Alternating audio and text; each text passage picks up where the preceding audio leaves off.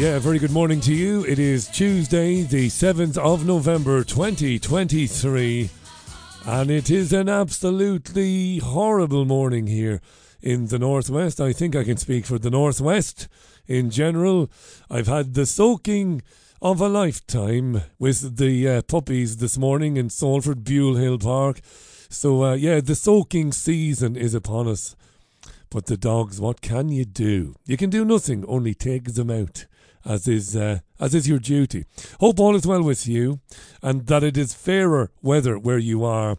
Let's do the papers then. Let's start today with the Daily Express, the front page. The headline screams: Police call off protests on armistice weekend to avoid violence. Well, that's self-explanatory. The Daily Express is saying is that the Met Police has appealed to pro-Palestinian protesters not to march this weekend in London on Saturday. And over the weekend, the paper is reporting that Scotland Yard said the event would not be appropriate and warned the risk of violence and disorder in the capital was growing. Now, I find this really astonishing. I can't find the exact email, but a listener emailed the Richie Allen show last night uh, during the live show and said that the route has already been determined and published by the organisers of the protest, the marching route, and that it is going nowhere near the cenotaph. So is this just crap from the press and from the police? I don't know. I suppose we'll find out as the week develops. So that was the Express then. The Daily Mail were doing the tabloids early doors today. I like a bit of Ronglish. Early doors, Ronglish, Ron Atkinson. Daily Mail, poppy seller 78 punched by protesters. If this is true, it's wretched.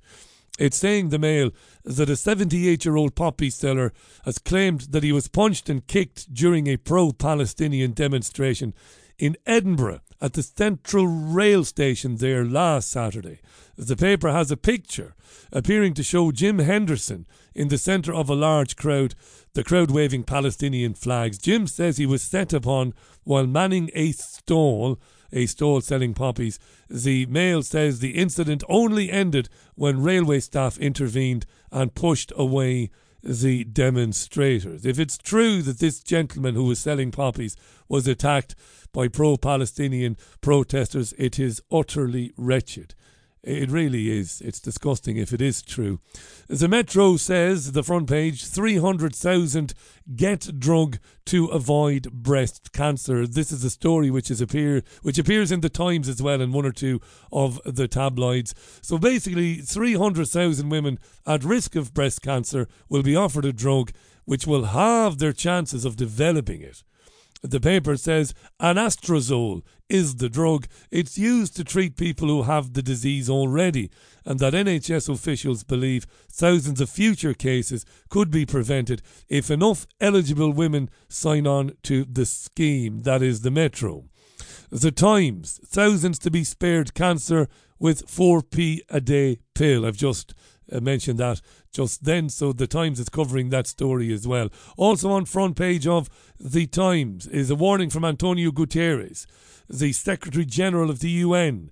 Gaza is becoming a graveyard for children, warns UN chief. Well, it is, isn't it? Regardless of what side somebody might, you, you know, find themselves on in the Middle East, in, in the struggles in the Middle East, the struggle of the Palestinian people for self determination and for human rights. Whether you're a Zionist, you can't deny that thousands of children have been slaughtered in Gaza. And it is a disgrace. And I've said it too many times. And it doesn't change anything. Yeah.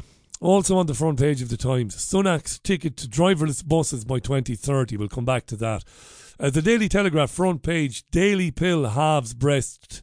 Uh, sorry, Daily Pill halves risk of breast cancer. Yes.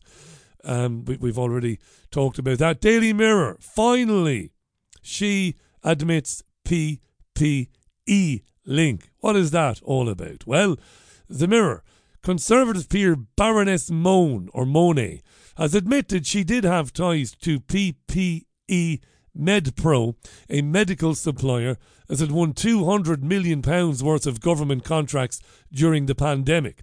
The paper, The Mirror, says Lady Monet has spent three years insisting she had no role at the firm, but that a representative has now said she was an intermediary, while her husband Douglas Barrowman led the consortium. Sleaze, sleaze, and more sleaze. Yes, we talked a lot about that type of thing during 2020 on the Richie Allen Show, didn't we? The Guardian leads with Gaza's despair. Everyone is just concentrating on survival, and that's yeah, self explanatory. We've just talked about it. The eye paper, Green King. That's not the brewer, by the way. That's not the brewery company. Green King means Charles, environmental king. Green King forced to announce shredding of eco policy. The King's speech will happen this morning. It'll be the first time a king has delivered the speech for, well, many a decade since um, since his grandfather gave um, gave the speech just before when when would have when, when would it have been when was she coronated or crowned Elizabeth sometime in the 50s early 50s wasn't it so he's the first king for over 70 years anyway giving the speech the eye paper says the king's speech will set out the government's agenda for the coming year and will see the monarch forced to announce a shredding of eco policy the paper says the king, who has long campaigned on climate and environmental issues, will have to hide his true feelings as he heralds a new era of oil and gas exploration. That's the eye paper. The Sun, Eco Harry flies to Katy Perry gig in oil tycoon's jet. So the Sun, which just like the Daily Mail, tends to give uh, Harry and his Mrs. Meghan a good kicking at every opportunity is saying that they're hypocrites, claiming they're hypocrites because they want us all to take action on climate change while they're taking private jets to go and watch Katy Perry concerts. That's the gist of the story on the front page of The Sun. Financial Times, all about Donald Trump's trial on the front page. Trump defiant amid heated turn on witness stand in New York fraud trial. I do believe the judge in that trial told Trump yesterday that he's basically just exhausting that his ranting and raving is just tiresome, apparently. Uh, the Daily Star, Bark from the Dead. I'm really interested in this. It is a story, and I've reached out to the lady uh, featured in the story, and I hope she'll come on because I think it's very interesting. And it is a story um, about uh, psychic powers, the ability to um, connect with uh, spirits. Fascinated by this. Uh, Jackie Weaver is a pet psychic, and uh, she's very well known, apparently, Jackie. And she's featured on the front page of The Star today. The headline is Bark from the Dead. It's about Jackie uh, claiming that faithful pets often send their owners love filled love filled messages after they have died and still like us to talk to them. Uh, Jackie Weaver, that's right. So I've reached out to Jackie because we're very interested in that type of thing, aren't we, on the Richie Allen show. Hopefully she'll come back to us and we'll come on for a chat. I imagine she's very interesting indeed. As somebody with two puppies, and uh, you know we've we've all had dogs who have passed on and cats, so we'll see about that um, a bit later, hopefully. So that's the front pages of the newspapers today. Let's take a look then, as we do, at one or two of the stories inside the papers, and we'll start with the Guardian. The Guardian headline inside 85% of people worry about online disinformation global survey finds. Well, again, the headline gives it all away there. Apparently, more than 8 out of 10, 85% of people are worried about the impact of online disinformation. 87% believe it has already harmed their country's politics. And this is according to a global survey uh, as the United Nations announced a plan to tackle the phenomenon. That's right, the UN wants to take on disinformation online. And Audrey Azoulay is the UN's Director General of its culture body UNESCO. So Audrey Azoulay is the Director General of UNESCO. And she told reporters yesterday that false information and hate speech online accelerated and amplified by social media platforms, posed, quote, major risks to social cohesion, peace, and stability, end quote. So we got to tackle online disinformation because there is a big risk to social cohesion, even peace and stability. Now, the article goes, the article goes on to say regulation was urgently needed to protect access to information while at the same time protecting freedom of expression and human rights. This is according to this woman, Azoulay. She presented a governance blueprint for governments, regulators, and platforms.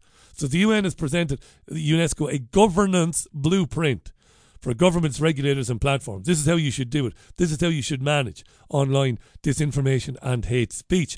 So UNESCO commissioned a survey in 16 countries, right? 16 countries now that will hold a national election next year, right?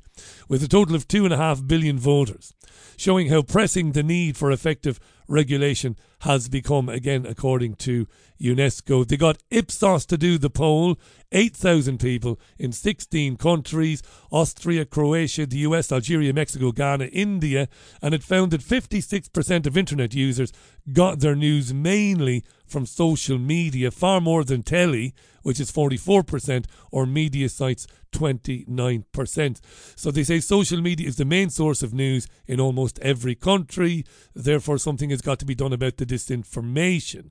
Now, across 16 countries, 68% of respondents said social media was where fake news was most widespread, ahead of messaging apps, 38%, a belief overwhelmingly prevalent in all countries, age groups, social backgrounds, and political preferences. We're going to hear a lot about this in the coming weeks and in the coming year in the next 12 months that something needs to be done about people saying things that are untrue on social media, things which other people might be harmed by. You see, you might make a bad decision, a bad lifestyle choice. Why? Well, because you read something untrue online and you're not capable of figuring out what is true and what isn't true, so we're going to take that responsibility away from you. That is exactly what the Online Safety Bill in the UK is all about. It's not about protecting people, it is about disempowering people, and it is about whole scale or wholesale even censorship. Yeah, let's leave it there. Daily Mail headline Inside Efforts to reduce pollution are warming Earth faster a study claims. Imagine that. Leading climate scientists have warned that global warming, which isn't really, well, it is, it is. We are in a warming period, but people have got nothing to do with it and have no ability to change it. There's no chance we can change it because it's natural, in my opinion. So, leading climate scientists have warned that global warming is accelerating at a faster rate due to a previous attempt to curb climate change. And they've identified one specific attempt one measure introduced some years ago, and they're saying that this particular measure is doing more harm than good. So they quote James Hansen, a leading climate scientist, and he said that reducing emissions from ships is having the opposite effect on temperatures. So the Mail says as commercial ships move across the ocean, they emit exhaust. Exhaust that includes sulfur, known to be harmful to human health and the environment. Now, in 2020, an international rule was created that sharply reduced the amount of sulphur allowed in ships' fuel. And the way they did that was they fitted ships with something called a scrubber, an exhaust gas cleaning system which treated the pollution that normally would go into the air and it then dumped it in the sea. But now they've said that dumping it in the sea has caused more heat and, and has released more energy, causing an energy imbalance in which more heat is actually stored than released. So that's the story. Uh, this is the Columbia Columbia University's Earth Institute are saying measures taken to scrub sulfur are actually causing more harm than good. That's in the Daily Mail. The Telegraph. This is an interesting one. Speaking of the protests and calls by Scotland Yard the Met Police, calls by the Met Police to, to, to well, they're reaching out to protesters, asking them, don't go and protest this weekend. Show some respect for Armistice Day. Armistice Day. I can never say that. So, former Hamas chief behind pro Palestine Armistice Day protests. Is there any truth in that? Well, the, the Telegraph says yes, we have an exclusive, and they name Mohammed Qasem Sawalha and they say Mohammed Qasem Sawalha led Hamas in the West Bank in the late 1980s, and he is alleged, alleged mind, to have masterminded, that's a quote, its military strategy with involvement as recently as 2019, before moving to Britain, where he lives in a London council house. there you are. He's the founder of the Muslim Association of Britain, or MAB, which is one of six groups behind the Under Fire March in London on November the 11th. And Israeli authorities claim his son, Obada Sawalha, is now its vice president. So he founded, or he's one of a one one of a number of people who founded the Muslim Association of Britain, and it is being claimed by Israel that his son Obada Sawalha is now its vice president. The Telegraph has discovered it claims that half of the groups organising the march, who are still defying calls from the Met Police to call it off, have links to Hamas. It's a some claim, this really. More than half of the groups organising the march this weekend have links to Hamas, but they don't give us any great detail in the article, apart from mentioning this guy who apparently had something to do with Hamas in the 1980s, this guy Sawalha, the father, but very little evidence that there's any real link between these groups and Hamas today, right? So I, I, you know, I'm on the fence here. I don't know. And the paper quotes the Campaign Against Anti Semitism, which is a wretched organisation run by an idiot called Gideon Falter. They reckon that these are extremely serious findings. Look, hundreds of thousands of people in this country, and I mean hundreds of thousands of people, have taken to the streets in many cities to protest the genocide in Gaza. Now, the idea that more than or, or half the groups involved in these marches have connections to Hamas smells like monumental bollocks to me. Right? So I don't know. But anyway, this guy, um, whose name is Mohammed Qasim Sawalha, he now lives in Barnet in a council house. Good for him. It's very difficult to get a council house these days, unless you, um, well, I'm not going to say it because I'll be called a racist. yeah, yeah. Good luck getting on the council housing list. Good luck with that. Also in the Telegraph, Isaac Herzog rebukes Angelina Jolie for saying Gaza is an open air prison. So Isaac Herzog is Israel's president, and he's had a pop at Angelina Jolie, who uh, at one time was married to Brad Pitt. She's also Jon Voight's daughter. And she wrote on Instagram that basically it's a genocide and that it's an open air prison. Of course, she's right. Nothing wrong with what she said. Strangely enough, her father took to social media, Jon Voight. Must like, he must be like 117 years old now. But he took to Twitter to scathingly criticise her. He had a proper go at his daughter and talked about it, you know, the Jews and all the rest of it about, you know, the poor Jews around the world and all of that. So Jon Voight didn't like it. Now Isaac Herzog has criticised Angelina Jolie. The Telegraph, we're staying with the Telegraph for the moment. Headline Police must tell the truth under new Hillsborough law. This is about the King's speech. The King's speech is where the King or the monarch delivers the government's programme. It it announces the king, the monarch, the queen, what the programme of government will, will, will be in the next session of parliament in the next twelve months, really. Anyway, uh, police must tell truth under new Hillsborough law. You you remember the Hillsborough disaster, which we we say was a disaster. It wasn't. It was murder. Liverpool fans, ninety six of them, attending the semi final of the FA Cup in 1989, Nottingham Forest against, um, sorry, Nottingham Forest against Liverpool at Hillsborough. Those Liverpool fans were murdered by by by the wretched um, inability of the police and and, and other organisations to, to to put on a football match in safety. They were left down. They were left down badly. I believe they were uh, manslaughter. Manslaughter is a better way of putting it, right? And then to make to, to add insult to injury, as you know, for years afterwards, the fans themselves were blamed, which was which was absolutely disgusting, and it was something I used to talk about a lot on the radio back in the day, and during my days on radio in Spain, I would interview family members. So you know that story. Terrible. Anyway, police will be placed under a legal duty of candour re- requiring officers to tell the truth to inquiries, investigations, and public authorities under a change dubbed the Hillsborough Law. The plans will be announced today in the King's speech, and chief constables will be legally required to enforce the new duty, which aims to prevent a repeat of the Hillsborough disaster, in which police officers falsely claimed drunk Liverpool fans were responsible for the tragedy. That's right, as I've already said, ineptitude. Um, terrible terrible ineptitude led to the deaths of these fans. And as I said, to add insult to injury, the lies, and um, of course we all remember Kelvin MacKenzie in The Sun, the lies that were that were spewed out by newspapers like The Sun in the wake of that disaster. How terrible it must have been for the family members coming to terms with the fact they would never see their loved ones again who just went to a game of ball. To make matters worse, the establishment closed ranks and lied, monstrous lies about it. So the King's speech will announce that um, the in future police will be compelled to tell the truth. I mean, this is bullshit, really. It's nonsense. As if that's going to make any difference in uh, the future. The Times. Let's look inside the Times. Staying with the King's speech. Headline King's speech driverless buses and delivery vehicles to get green light. Surprise, surprise, Cilla would sing. This is where it's going.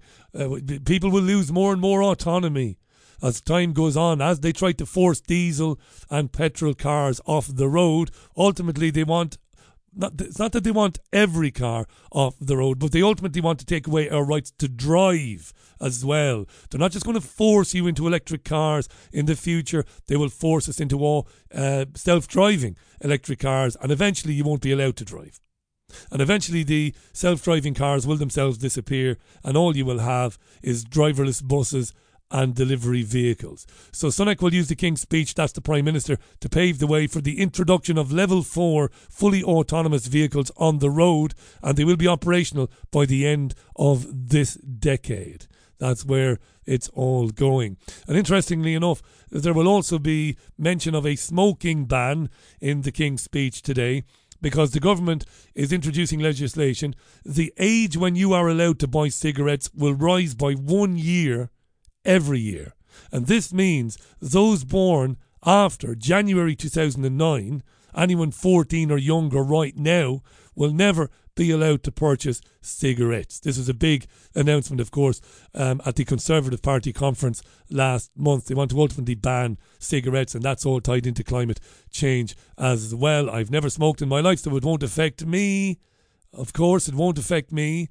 But I'm a believer, obviously, in individual freedom and in the rights of people to make individual choices, the rights of adults to make choices for themselves. That's how I uh, would, would, would view that.